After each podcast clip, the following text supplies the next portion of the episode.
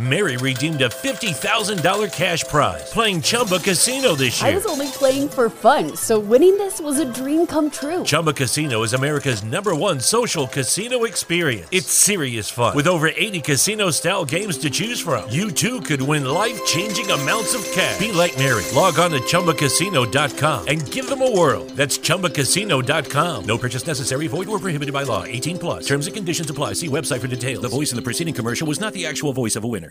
Drivers, start your engines!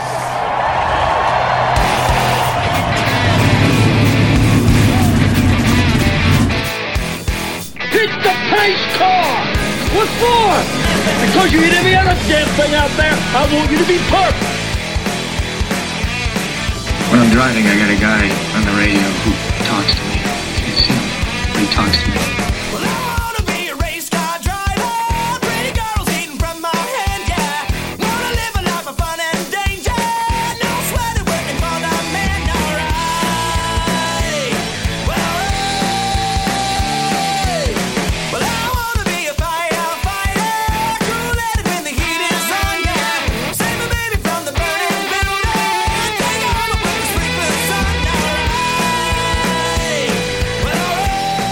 He didn't slam you, he didn't bump you, he didn't nudge you. He rubbed you. And rubbing, son, is racing. Hey, race fans, welcome to the Hoobazoo Radio Network and welcome to Drafting the Circuits. My name is Frank Santorowski. I'll be your host for the next hour as we go over this past week in racing. And what a week it's been with a lot of stories to talk about. Uh, joining me in the studio are Seth Eggert and Richard Uden. Fellas, how you doing?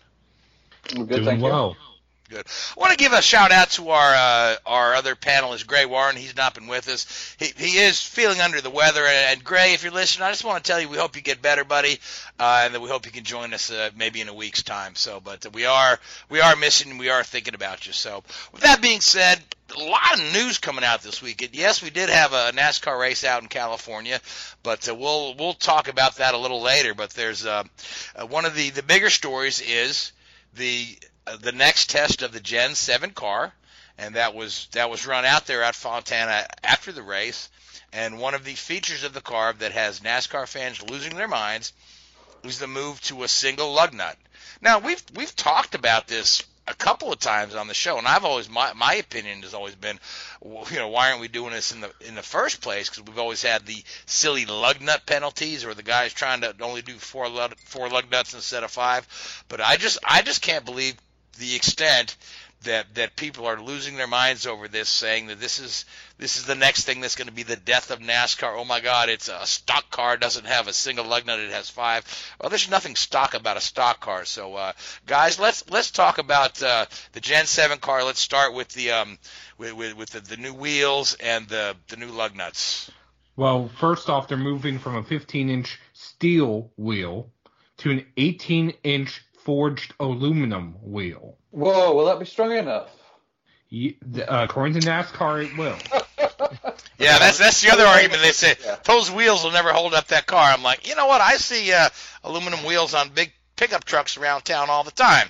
First off, uh, according to NASCAR, it will. They've been r- running that in tests, so this is the fourth test that they've uh, done with the Gen 7 car or the next gen car, as they call it. Uh, it's going. It has been designed by Dallara, famously from IndyCar and all of that, and it's going to be built by a company called Technique, which has apparently taken up residence in one or two of the buildings in the Roush Fenway compound, which is across the street from the NASCAR R&D Center. Uh, that being said, it is going to have one lug nut per wheel. Uh, the reason why is in these tests with the aluminum wheel, four lug nuts, three lug nuts, which occasionally teams will do to try to quicken pit stops, lead to a lot of vibration in the wheel, enough that it could damage the wheel. So a single lug nut is essentially a safety uh, improvement. If you look, but it's all it's only been done in other forms of racing since you know I want to say back in the in the 50s when they used to have the knockoff uh, Yeah, wheels there. So yeah. it's it's it's it's been around in all forms of racing for a while, and it really it takes the margin of error out of out of uh, tightening the lug nuts because you could get a guy all the way, you know, halfway into a lap before you realize he's got a loose lug nut, right? But if that one lug nut is loose, you'll probably know before you're off a pit lane. Exactly. Yeah. Uh, on uh, on top, well, I would say, but maybe even before you get two or three pit stalls away. But that being said, uh, one of the major complaints has been that it doesn't look like a stock car. That stock cars don't have single lug nuts, or at least ones that are under a hundred thousand dollars. Well, here's my thing with this: if you look at a stock car, some have four lug nuts, some have five lug nuts, some have six. So if you really want to complain, where have been where have the people who have six lug nuts and four lug nuts been complaining that NASCAR is inaccurate?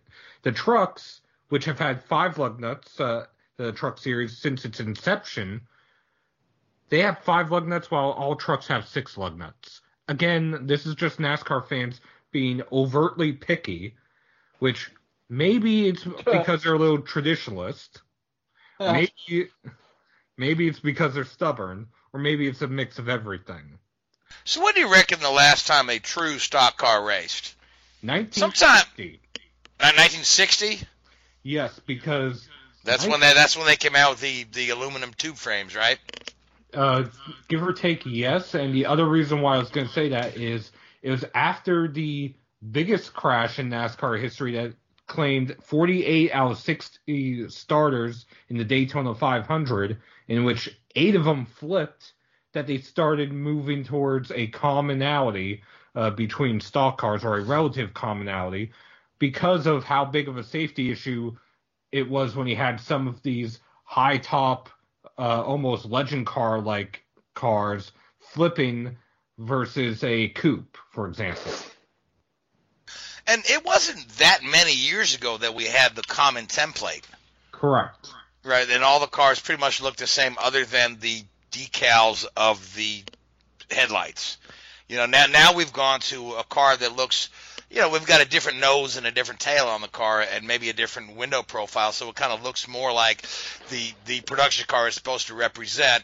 So now this Gen Seven car or next Gen car, is this is this a step back towards like the common template days, or will No. there be No, there will be manufacturer identity built in to each car.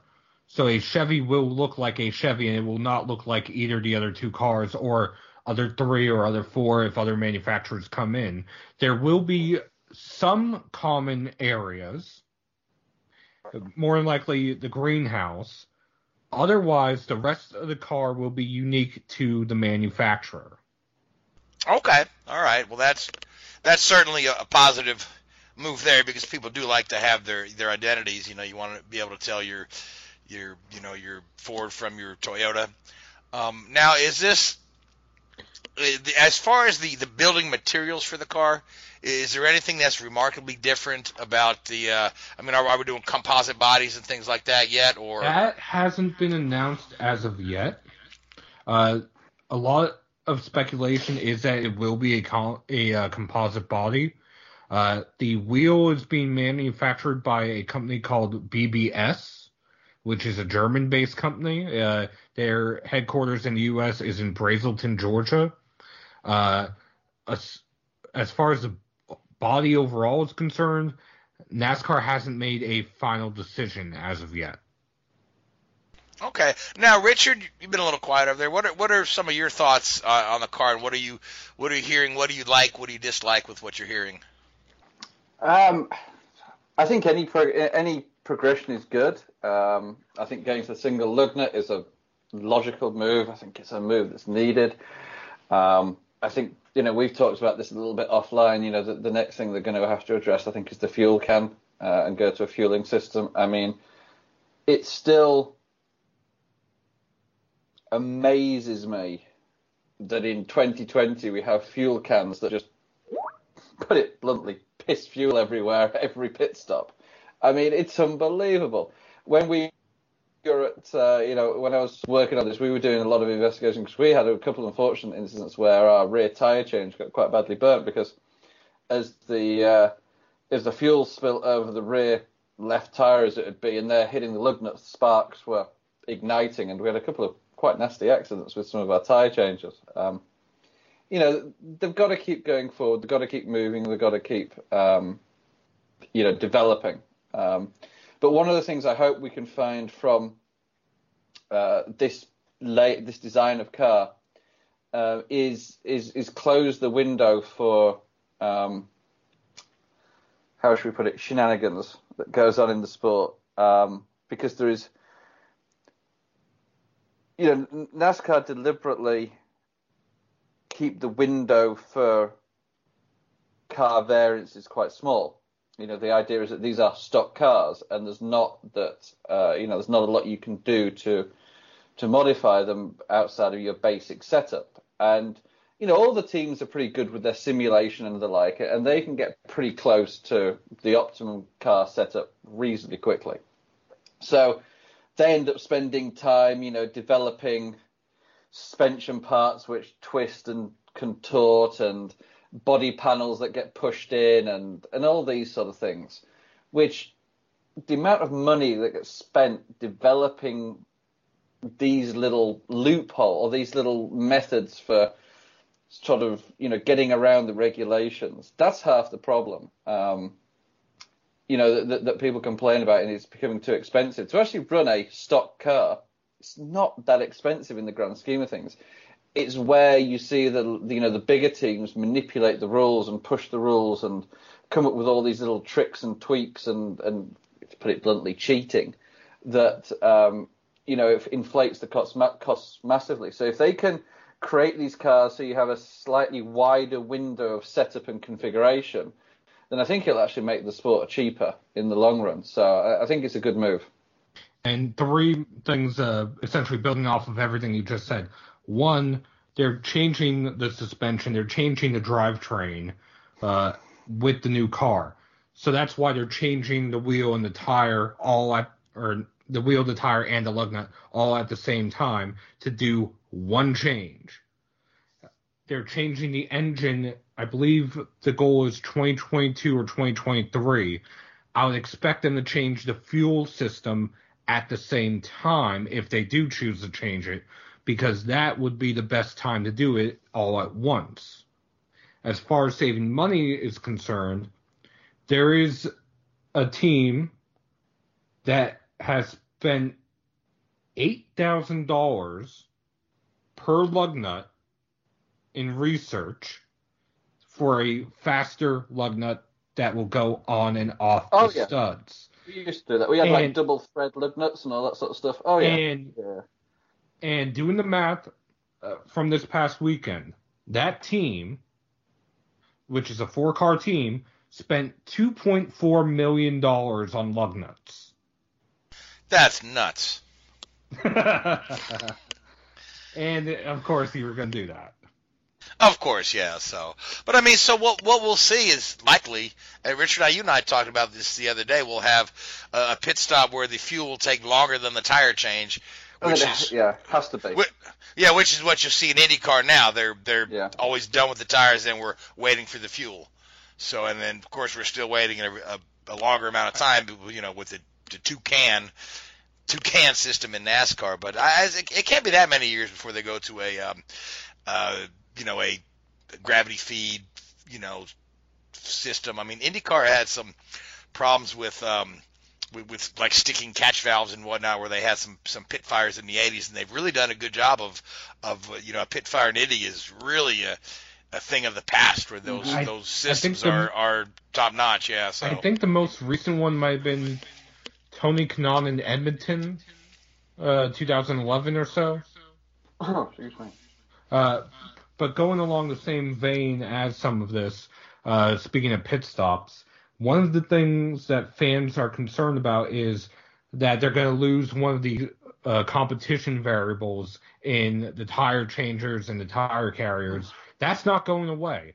NASCAR is not going to go to an IndyCar and F1 style pit stop in which the out you're going to have four tire changers, waiting on the car to come in. They are still going to be going o- over the wall, running around the car like how they do now. Instead of five on and five off, it'll be one on and one off. I mean, people, that's, that's just silly. People still, you know, I mean, goodness me, even in IndyCar and Formula One with one lug nut, I mean, IndyCar, I know the Indy 500, they still do the pit stop challenge sort of thing. And in, um, you know, Formula One, you know, the, I can't remember who does it now, does the, um, um, you know, uh, award at the end of the season for the fastest pit stop. So it's, you know, that's. Which People NASCAR still going to be interested. NASCAR used to do that. They used to have a uh, pit crew challenge. They used to have an award for the fastest uh, pit crew each week, and then became each year. And now the only reason why they don't is they don't have a sponsor for it.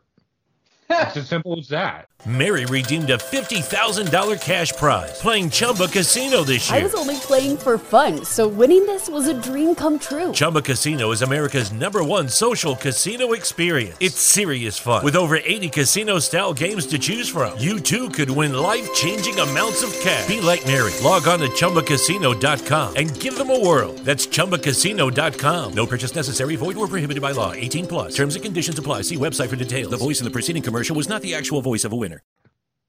Yeah, I mean, if you know, if you don't have an award to hand out, yeah. But I mean, so so we're still using, you know, traditional jacks, right? Where we're going to Yeah. carry the j- jack around the car as well. You know, we're not we're not going to air jacks yet. A lot of folks, say, oh, what's next? Air jacks?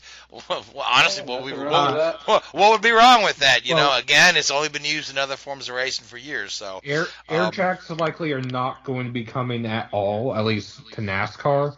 Uh, one of the reasons why is essentially because of that variable. They want to keep the human variable in a jackman going over the wall to jack the car up. okay, I mean, that's that's all well and good. You know, that's how. You know, so but uh, so um so we had uh who was testing the car? Was it was it Bowman? Byron.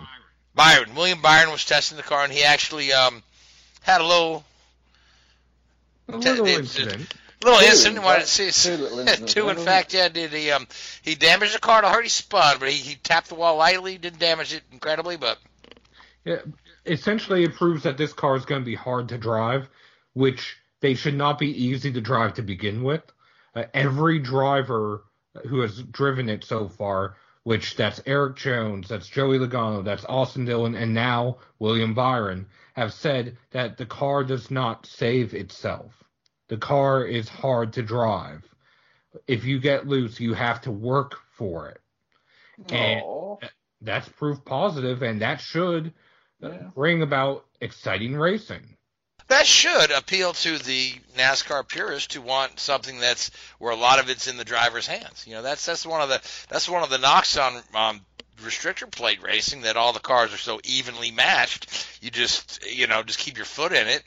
Um, you know, so uh, I mean, I think that's an exciting thing. That's a, it's a car that's difficult to drive, and it'll really uh, it'll put a focus on the the guy behind the wheel, and, and not as much as the um, you know the guys trimming out the aerodynamics. Yeah, it should be. It should be. I mean, there's, you know, it's not meant to be easy. You know, these guys are supposedly the best stock car racers in the world. So Now, you know, want to see Now- them get loose and get sideways, and uh, you know, have to, uh, you know, control them and drive properly, and you know, good on it. now, uh, speaking of uh, this car, it's going to debut not in the Busch Clash next year. It's going to debut in Daytona 500 qualifying next year. The Busch Clash next year will use the 2020 car. However, it will not be on the Super Speedway. It will be on the Daytona Road Course at night on Tuesday. So essentially, what we're what we're doing here, this is the the Busch Clash is just a, a money grab race, no points up for grabs. And once that car is damaged, um, no no need to fix it because it's retired. So yeah, we're gonna see some uh, uh, some carnage there, I would imagine. But it's Uh, also yeah. You know, I'm just just saying. So, I'm sorry, sorry, sorry to interrupt. It does actually raise an interesting question here. So, with the Gen 7 car, uh, with, with current cars, each team will have basically four styles of car. They'll have a super speedway car, they'll have a standard mile and a half, two mile car, they'll have a short track car, and a road course car. Is this being continued then? Are Dallara developing four cars for the teams, or four chassis and four suspension configurations, or is this going to be one stock car? I believe it's just going to be one, and oh. it, that's as of my knowledge right now. I may be wrong, but one of the reasons why is it's going to have an independent uh, rear suspension. Yeah, yeah, it's going to be proper suspension, not which stupid truck arms. Which should uh, make it more maneuverable. Oh yeah, massively. Yeah. And one of the reasons why, at least again, this is my knowledge, it being more maneuverable would make it much more conducive not only to a traditional road course, not just to a uh, Roval like Daytona or Charlotte, but also conducive to a street course. So, with all of that in mind, I would expect if they make multiple versions, the road course version would be versatile for all three forms of a road course. Yeah, NASCAR's been floating out the idea of doing a street course somewhere. Now, now You'd have to have a pretty big street course. I mean, you know, the... I don't know. We've seen we've seen some stock cars like the Canadian version of NASCAR, uh, the Pinty's series. They they run at um, uh, exhibition Tor- place at Toronto, yeah, which is a rather narrow circuit, but they they they put on a pretty good show there. Uh, one of the places that has been mentioned uh, is possibly a street course outside of Soldier Field. Which that would be interesting considering NASCAR back in the day used to actually race at Soldier Field. The Back in the old Soldier Field, yeah. Yes. Uh, whether or not that comes to pass, the schedule is going to come out April 1st. So So April Fools April Fools Day we're putting on schedule. So that's when there's some crazy on there. We we'll have to wonder uh, is that legit or is that your April Fool's joke? So well, that, that's that's, that's funny. Their, that's their self-imposed deadline. When you so the that's- latest it'll be on. You're probably going to start questioning that one, aren't you? Oh well, Gaunt Brothers had a good one last year with their April Fool's joke posting a schedule claiming that NASCAR was going to go across the pond to race at Brands Hatch, and people fell for it. That'd be a great place for them to go. Perfect setup. Perfect. Per- the Indy course at Brands Hatch, yeah, that'd be. Actually, they're jerking apart. If they do ever do a European race, you're probably gonna. That's the, probably the perfect place for it. Pit lane probably not big enough, but Well, the Euro Series runs there, so yeah, but there's like five cars in that or something, isn't there? 25. Okay, yeah, still not quite forty. Not quite 40. So, all right. So in other news, Tony Stewart Is has, has announced that he's going to get back in the cockpit. He's going to run that. Uh, you know, we had talked about how they're they're moving the Indianapolis uh, uh, Xfinity race to the road course uh, on the Grand Prix circuit. So, uh, and that's drawn interest from a number of people. Uh, another guy that that I know is eagerly searching for a ride for that, and, and I believe he has something lined up. He'll be announcing soon. Is uh, a certain Mr. James Hinchcliffe, uh, who's looking looking to do that. But uh, Tony Stewart, fan favorite, people love the guy. Um, I mean, he's still he, he still actively races on on short tracks and sprint cars every now and again, does he not? He does. He still does. Uh, well, what doesn't he do? He owns a race series. He owns a race track. He owns a race team, which he drives for that race team in that race series, occasionally at that race track. Does he win? Yes. That's a surprise. You're not going to win that. When are you going to win? Yeah. So, but uh, NAS- NASCAR fans will love love seeing Tony Stewart there, and that will certainly. I, I think that's going to put some uh, that uh, that Xfinity race on. Um, on the road course, there's going to put some butts in some seats there because they've been, uh, you know, the Brickyard has been struggling for uh, a decent attendance number, and and I don't know that moving it to July 4th weekend is is helpful at all. But uh, but to have the gimmick of the road course uh, for the Xfinity race and having Tony Stewart in there, and there's other guys that are, um, you know, looking at their schedules and seeing if they can get in there. That'd be, I think it's going to be a pretty neat event. I'm, I'm looking forward to seeing it. I always do enjoy the Xfinity cars on the road courses. They put on a great show at Road America. They put on a, and they put on a great show at Mid Ohio. They do, they do. And on top of that, uh, not only do you have that road course, So- not only do you have uh, Tony Stewart running it, you might have James Hinchcliffe running it. There are other drivers who are also expressing interest in running that. Uh, some from uh, the Cup Series, some from IMSA. So it should be an interesting race. Uh, I mean, The- oh, sorry. the ahead, way sorry, it's finished. I'll, I'll, I'll jump in after you finish that. Sorry. the the talk I'm hearing with the number of people interested in running, if they all got a ride, we would be sending as many people home as we are starting the race. Wow. Now that probably won't happen. What's the, what's the limit on the starting for the uh, 36. Xfinity series? So 36. So you're thinking there may be as many as 60, 70, 70 people interested in that, huh? Wow. Yeah, That'd be that'd be a, a throwback to the good old days when uh, 50 cars would show up in Indianapolis to make the 33 spots. That's uh, that's pretty neat. I, I'm just I'm, I'm really glad that that there's so much interest in that event. Um, so and and that's going to be a good one. I've, I'm I'm looking forward to that. I may I may actually drive up there for that one um, just to check it out. I've never. Uh, you know, as a, I, I live three hours from Indianapolis, but I've never been up there um, for the NASCAR weekend. So I might go check it out this year just just to have a look at that because I do I do enjoy um, the the road course in Indianapolis. I remember going to it uh, when they had Formula One there for a while, and I always thought it was pretty neat. I enjoy the Indy Grand Prix, and I think the Xfinity guys will put on a nice show there as well.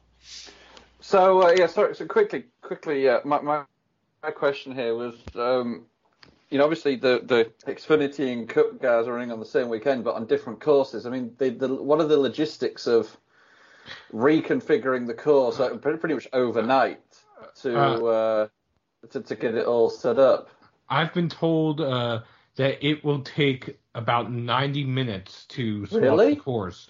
Uh, yes, and that reason why the reason why it's that quick, and they know that it's that quick.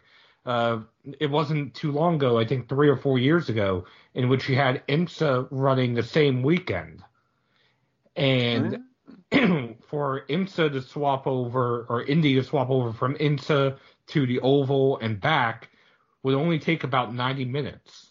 Okay, there you go.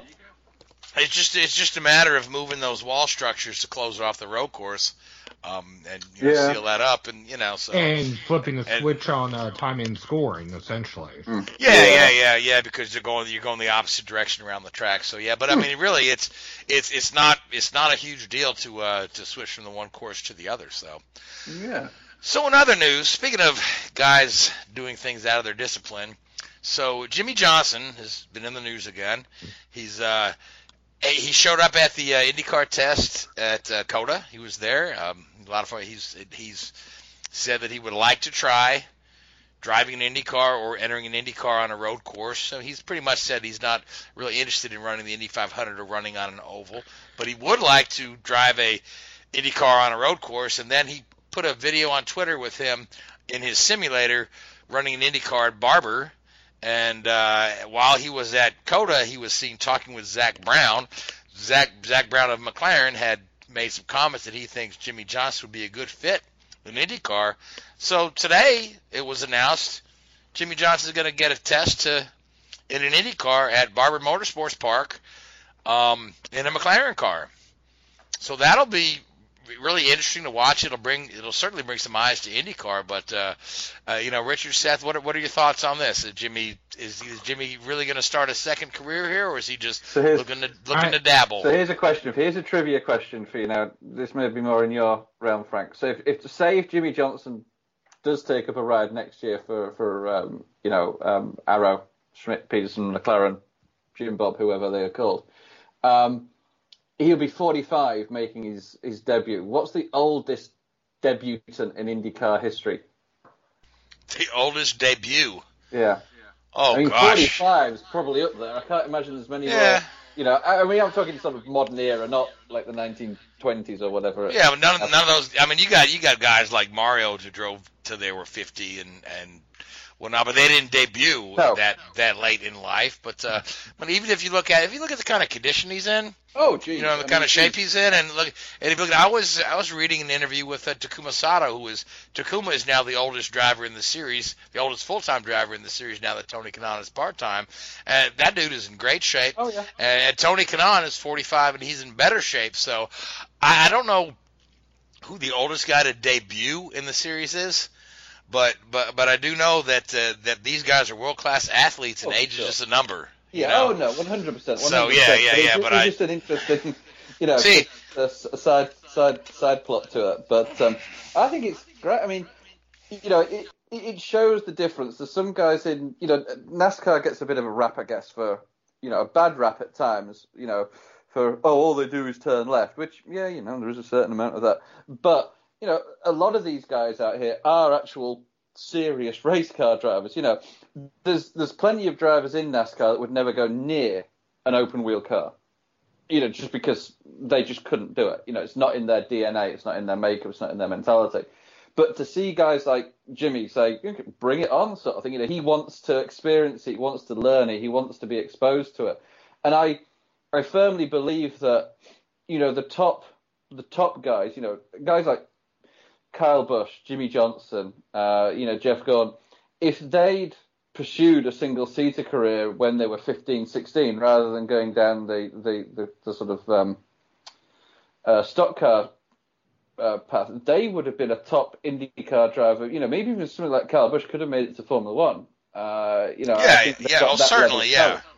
No, I mean Jeff Gordon, no doubt. He was he, you know, started his career with designs on being an IndyCar driver and running at the Indy 500. It just Yeah. so happened that he he found a lot of doors closed in his face, and he found some open doors in, in NASCAR, largely through uh, you know Ford and Chevrolet, who were were happy to take him on, and and that's. Still, I you know a lot of your Indy IndyCar old timers will tell you that's the one that got away Oh yeah. you know. So and uh, but I mean, at the end of the day, I don't, you know, I don't believe Jimmie's going to take a full time ride. He's he said he's got no desire to, to run on the ovals, um, but Uh, which is which which is odd because he's uh you know made his career on ovals. But uh, you know, I understand the to Uh, be know, fair, to, be, fair, yes, he's made his career on ovals, but before he was a NASCAR driver, he was an off-road short course trucks uh, driver. So he has not always been an oval driver. No. And it's ironic that he doesn't want to drive on the ovals in a single seater because probably his biggest wreck was on a road course I believe you're correct. Yeah, at Watkins Yeah. Glen when he uh, was it brake Uh, failure into turn one at Watkins Glen, Yes, uh, but Xfinity. yes, but uh, he has openly said that his uh, brake failure at Pocono uh, two years Oh, ago yeah, was yeah, bigger yeah. than that. Yes, yeah, yeah. Yeah. So listen. I, so I want to bring this up. I want to bring this up, but we always talk about the, you know, you go NASCAR driver going to IndyCar as opposed to the IndyCar driver going to NASCAR, and there've been, uh, there've been, you know, kind of very little success one way or the other. We did see Kurt Busch come over and be pretty darn competitive uh, when he ran the Indy 500. You know, he finished in the top 10, was Rookie of the Year, um, and we've seen a couple guys like Tony Stewart come out of the IRL and become successful in NASCAR. Uh, but then we've seen a lot of you know drivers that have come over from the IndyCar series have a tough time in NASCAR. You know, like Danica's career went nowhere for Right. sure. I mean, she wasn't. Franchitti. Okay, that's where I'm going next. Okay, that's where I'm going next. And um, so it, it was Dario Franchitti, and then uh, the other guy was Sam Hornish, who he ended up having uh, okay, an okay NASCAR career, but he never really set the world on fire like he did in IndyCars. But it was Dario Franchitti who who was who tried to put this into perspective, and and he said that you know having driven both disciplines of cars that um, it's, it's a little easier for the NASCAR guy to come over to the IndyCar because the, the car has better braking and it's it's lighter and it's more nimble and it handles better. So these guys are used to you know handling this big, large stock car, um, and the, the the initial tendency is to underdrive the car. And then you get a guy who's used to an Indy car with with uh, better braking and the car's lighter and more nimble, get to the stock car and they tend to overdrive it Yeah. um, and to to scale your driving back to the level of the car is harder than upping your game to the level of the Oh, car. yeah. And I, and I've you know I've I've always you know kind of those comments from Dario have always kind of stuck with me, especially when people you know try to say that somehow an IndyCar driver is inferior because they fail in Na- fail in NASCAR. It's just they're used to a different discipline. Yeah, and you look So- at the dynamic of you look at the dynamic of an IndyCar as well. It's it's what I, especially on you know Indianapolis, I think is a prime example. It's it's what I would call, and this isn't demeaning it, but sort but it's a point and shoot car.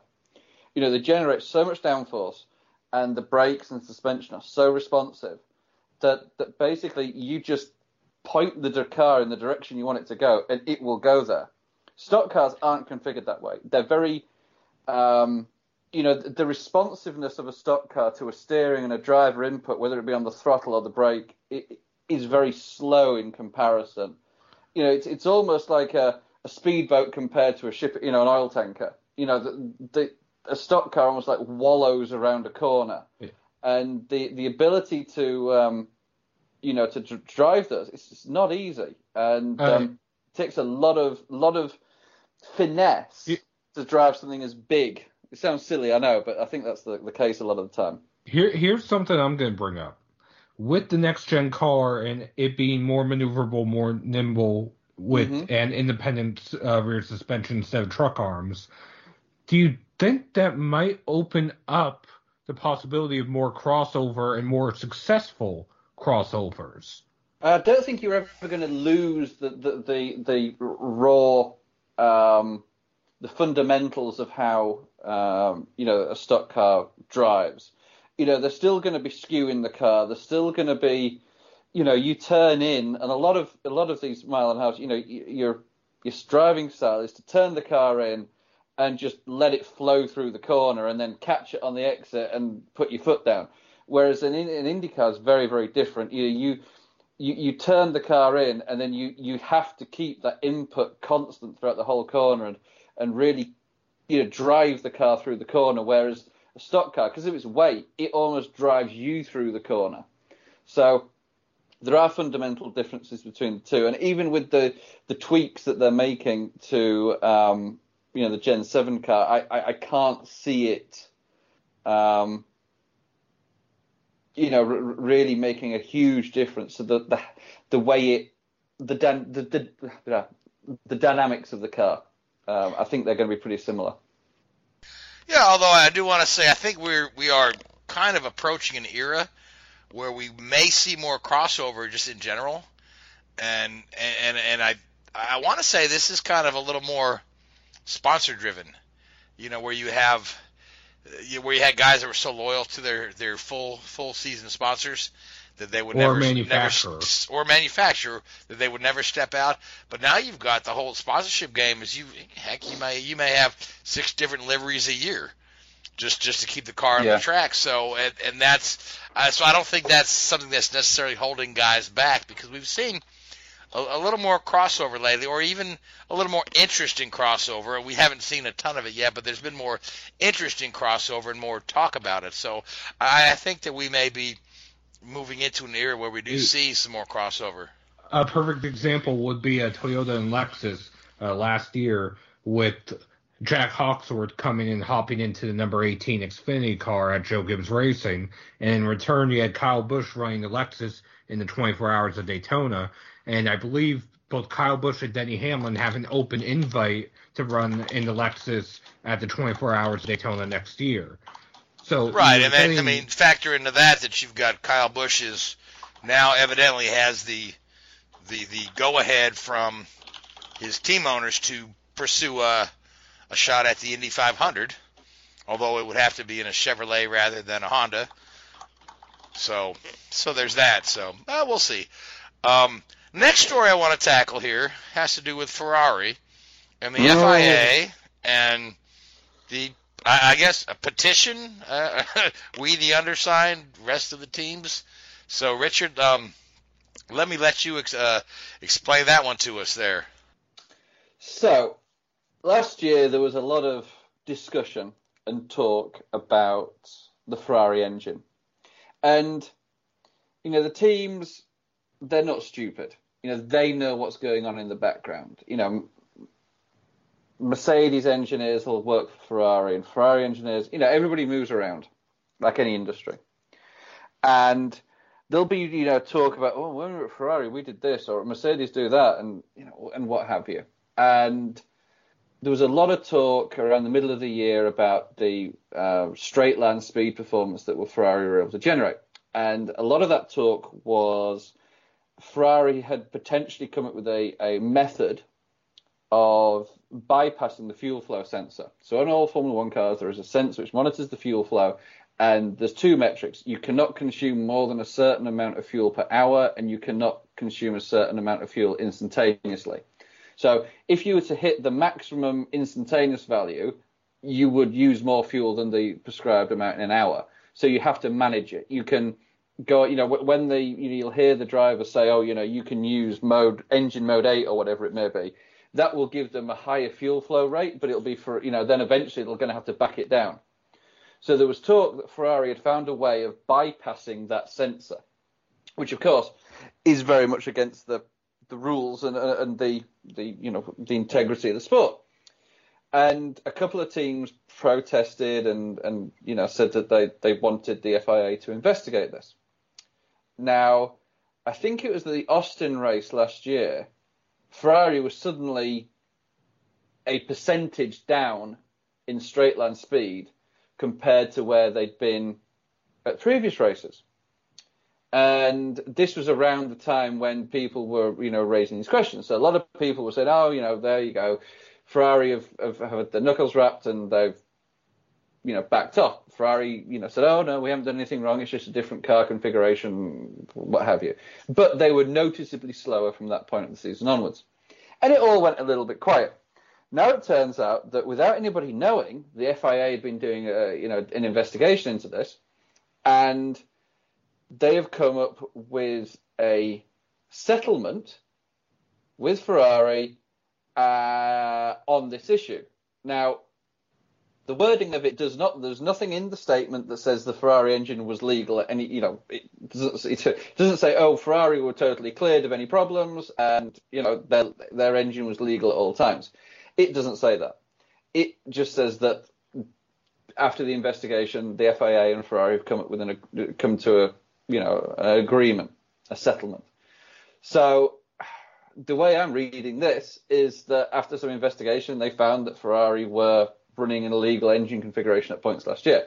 Now, Ferrari may be going, oh well, we didn't realise it's purely accidental. You know, let's not make a big deal of this, and let's just you know, sweep this under the carpet. I don't know where the sort of state or the, the, the duration of liability comes in with Formula One, um, in that potentially if it had been proven that Ferrari engines were illegal at times last year and deliberately so, they could be stripped of their constructors' points uh, and then stripped from the championship, therefore lose money. Um, and also, you know, the other Ferrari teams were potentially in the same boat, so you'd be looking at uh, Haas and uh, Alfa as well being in that boat. Now, historically, Ferrari have this very cozy relationship with the FIA, and of course, it's all you know conspiracy theories uh, and the like. Um, now, certainly, Ferrari haven't helped themselves here, and the FIA haven't helped themselves. But what they've done has been perfectly legal there is a clause in the technical regulations or the sporting regulations whereby, um, due to the sensitivity of of these um, designs and componentry within these cars, the FIA can do an investigation behind closed doors without anybody else being involved in the investigation.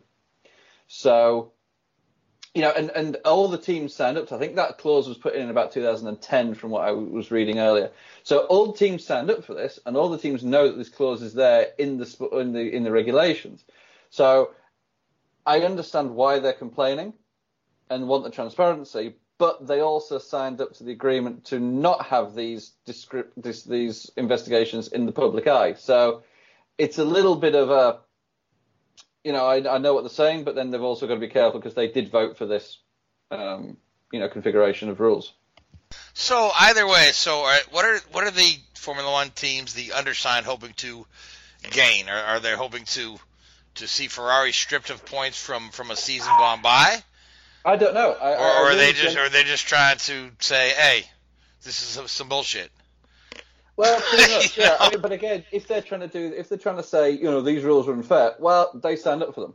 You know, so it's very, very difficult. You know, it's like standing up for a rule and then going, oh shit, yeah, actually, that's not very fair because it's been used against us. Uh, can we change the rules? Well, you did agree to it. So, you know, I, I, I have sympathy with them because on the face of it, yeah, it does look like Ferrari and the FIA have pulled the uh, wool over the other team's eyes here a little bit, and I get their unhappiness. But again, they created the rules and they agreed to them, so they've got to be a little bit careful with how aggressive they push this. Um, Right, because they could they could be the next one having the uh, I mean- pri- private investigation. yeah, I mean, I'll tell you, it's a damn good thing that Ferrari didn't win the championship last year, otherwise it'd be really smelly. would be really smelly. Yeah. So now speaking of Ferrari, we we've got some we've got some issues with the Formula One schedule, and specifically some of the races in Asia. We've already we're postponing the Chinese Grand Prix, and now there's something coming out with the the Vietnamese Grand Prix that they're not going to allow anybody from Italy to travel into the country.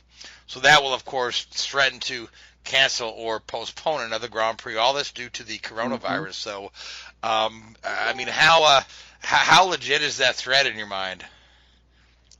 I mean, ironically, China's probably one of the safest places right now. I think it's sort of uh, peaked in China, hasn't it? But um, uh, I, I- think that the logistics of a race, I, I personally believe that if the t- if the organisations and the event management, you know, run run this in an appropriate manner, the teams and the drivers and the personnel and the engineers can be pretty well isolated from the rest of the, you know, from the general population. You know, you can have quarantine hotels, you can have quarantine transportation to and from the circuit. You know, the, the F1 paddock, you can't, no, you know, you just prevent VIPs. You, you know, only open up the paddock to Formula One personnel.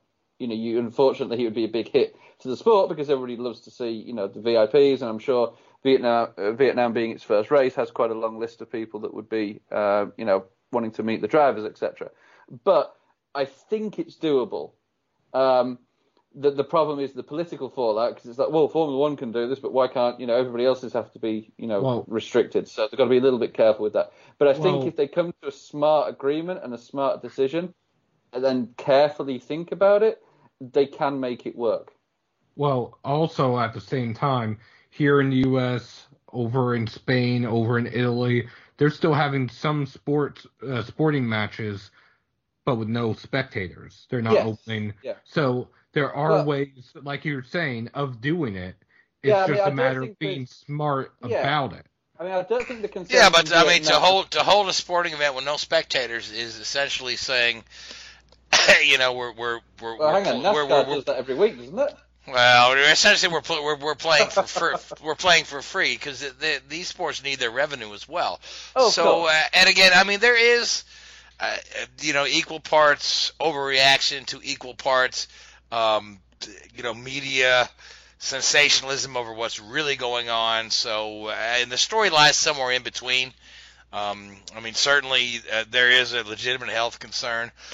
Uh, you know, at the same time, it's you know I don't I don't know that it, that that we need to ban all this foreign travel, but then again, you know I'm no CDC guy, so No, I, I think that um, I say I think they've got to be smart about it. Um, I don't think the issue is, especially in, in, in some of the countries where the outbreak isn't as, as prevalent as you know maybe Italy, isn't having a large number of people congregating in a small space. It's the you know Vietnam is obviously concerned about coming in. Um,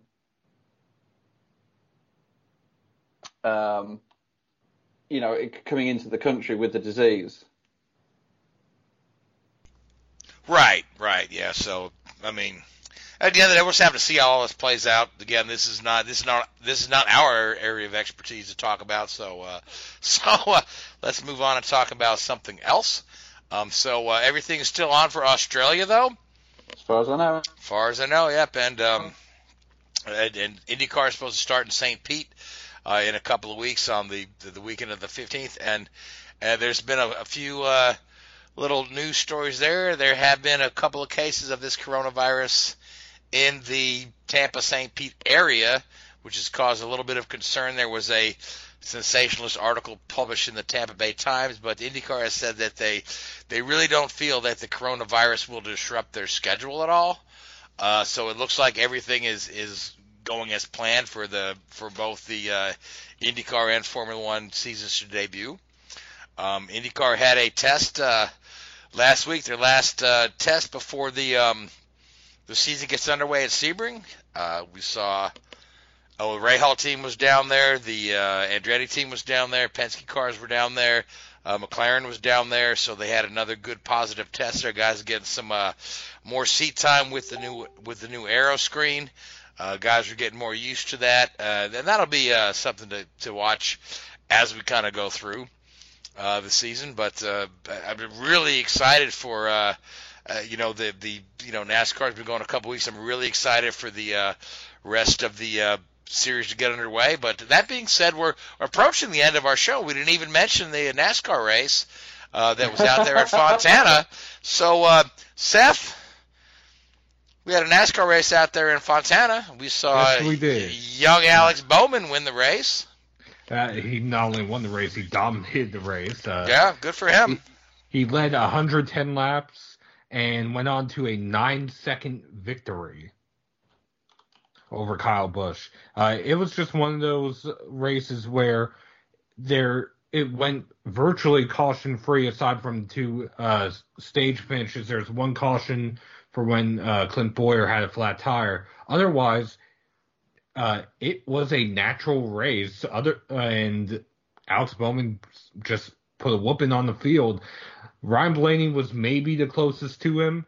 Cut a tire with three laps to go and ended up, I think, two laps down at the end or one lap down at the end. So it was just Alex Bowman's day, as simple as that.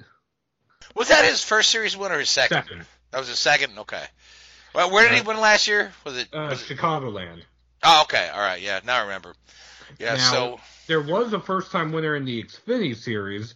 Young Harrison Burton won. Yeah. That is the son of former driver and current NASCAR on NBC commentator Jeff Burton. Uh, he, well, good for him. Yeah, we've talked about Harrison a little bit in the in the past. There, he was uh, he's doing really well in the Truck Series, and so he's moved up to Xfinity for this for this season. Yes, for Joe Gibbs Racing, uh, he's running for Rookie of the Year. He held off his other rookie teammate Riley Herbst for the win. Uh, also in the Xfinity Series, we had Anthony Alfredo in his debut finished sixth. He had Josh Williams in a Mario Gosselin car finished tenth. Jeremy Clements in his uh, family car finished eighth, or sorry, ninth. And Mike Snyder in the Ryan Sieg Racing or RSS Racing, the car that normally starts in parks, finished 11th. Well, good for him. Good for him to not start in Parks, though. So let's talk about the bounty on Kyle Busch. Uh, yes, it- This is this is this is really gained some momentum. So uh, just, just let, let's why don't you back up, fill us in on the the start of the story. It was Kevin Harvick that started this, correct? Well, honestly, it actually goes back not to Kevin Harvick, but to uh, Kyle Larson. Kyle Larson tweeted out uh, some cherries to Kyle Busch, referencing how Kyle basically puts a whooping on the field and gets virtually no credit. And long story short, Kevin Harvick misunderstood that went and challenged on Twitter. Marcus Lemonis uh, matched the challenge, so it went from 50,000 to 100,000. It's for any full-time Cup Series driver earning Cup points. So that eliminates Timmy Hill, even though he's running full-time Cup, because he's ru- earning Truck Series points. Uh, but Chase Elliott's taken up the offer. Kyle Larson's taken up the offer. Erik Jones has taken up the offer. John Hunter Nemechek. Uh, so it will be interesting. And then when it came out that Truck Series regulars were not going to be eligible for that bounty, Chris Larson, who co-owns uh, Halmar Friesen Racing, put up his own fifty thousand dollar bounty for any Truck Series regular who can beat Kyle Busch. All they have to do is beat him. They don't have to win. Okay, well, the trick is to keep Kyle from winning, which he does often enough in the Truck Series. So, uh, yeah, that'll be interesting to see if anybody collects that. But I mean, that that can only kind of be good for the Truck Series in the long run when they have uh, some full-time Cup guys running these truck races because it's fewer and far between that we see that anymore. Uh, you know, we see these guys. You know, they they've limited the amount of uh, oh, you know, moonlighting they can do. Um, so it, it'll be it'll be pretty neat to see for the truck series if this can put some extra butts and seats on you know Friday night for the truck race or whatever. It will be interesting, and Marcus Lemonis has also said he is the uh, CEO of uh, Gander RV and Outdoors. If NASCAR and if Fox are willing to put the Truck Series onto the major network Fox, that he will increase the purse to two hundred fifty thousand dollars. Mind you, the average purse or the average truck team is only making somewhere around ten to twenty thousand dollars per race. And if the winner's purse is two hundred fifty thousand dollars, that would be something interesting to see as well. Yeah, well, I mean that's a tall order um, because most of these television schedules are set up well, well in advance. You know, and the, the truck series are generally slated for, um, you know, Fox Sports One or in some cases Fox Sports Two. Um, the first half of the season, and, and you know, mind you, you've got uh, a lot of college basketball coming up uh, and other sports that you'll see on Fox, as well as their regular programming. So uh, I don't know if that's going to happen unless we get enough interest in there, and then we and they they want to bump something else over to Fox Sports One. Uh, but uh, I mean, if that comes to fruition, I'd be very surprised. Uh, it, it whether or not it comes to fruition, I think they have at least a chance because Atlanta is next week. To my knowledge, the it's a Saturday night because it's a doubleheader. There's not many other sports, at least at this time of year, that would be on the major Fox network. Um, except every single NCAA basketball championship. All the Well, conference, all the conference championships for the next two March weeks. Madness, it Yeah, I mean we're well. I mean you got the the conference championships precede March Madness. I mean once we get to the actual March Madness, those will all be on the TBS networks, uh, or TBS and CBS. But i- i- as far as all of the the different conference championships are all going to be on the the networks, you know, True, split around. true. So yes, I don't. I don't see it happening, but hey, Well, you know what I mean? not- it's well- it's it's a neat offer to put up there for the guy. Well, here's the thing. Uh, one of Kyle's races is after the Triple Truck Challenge, which that is in April. So I want to say his last race is at Kansas in May. That might be a better option then for that one race. Whether or not that happens and whether or not the bounty is still up there at that time remains to be seen. Yeah, unless, unless somebody has collected it by then. So, all right, guys, we've just got a few more moments in the show. Um, we got about four minutes left. Are there any news stories we didn't touch on? Because I'm sure as soon as we get off the air, I'll remember something. So, None that I can think of. Uh, well, JTG Daugherty did get an L1 penalty uh, before the race on Sunday, and that was for uh, essentially messing with the aerodynamics on their cars, harkening back to what Richard was talking about earlier. Uh, they had to forfeit their qualifying positions. Uh, both crew chiefs were ejected, and both teams lost 10 driver and owner points. Uh, that is Ryan Preece and Ricky Stenhouse Jr. My understanding is they designed something to fail on purpose, which was the latch that holds the uh, roof flaps down when the car is going straight. Uh, which essentially forced the roof flap up, redirecting the air away from the spoilers. Oh, surely not. I've never Surely heard not. Yeah. Yeah, that old chestnut.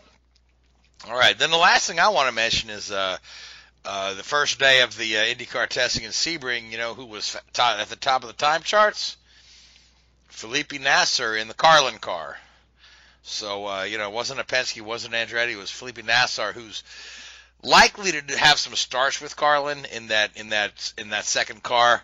Um, it's going to be him and uh, I can't remember who the other guy that is probably splitting the seat time with him, but uh, very very nice, impressive test for um, Felipe Nasr.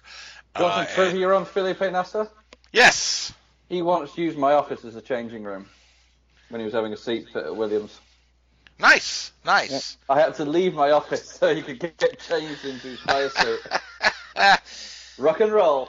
Rock and roll, yep. There you go. Yeah. So uh, again, you know, a tal- talented driver there. He'd probably make a great addition to the IndyCar team, the um, the Carlin team. Uh, you know, after their kind of up and down, pretty disappointing uh, season last year, looking for some good results and and coming out of a coming out of a test uh, with one day at the top of the time charts is is is really um, a good a good boost for morale for that team as they get ready to uh, get the season underway.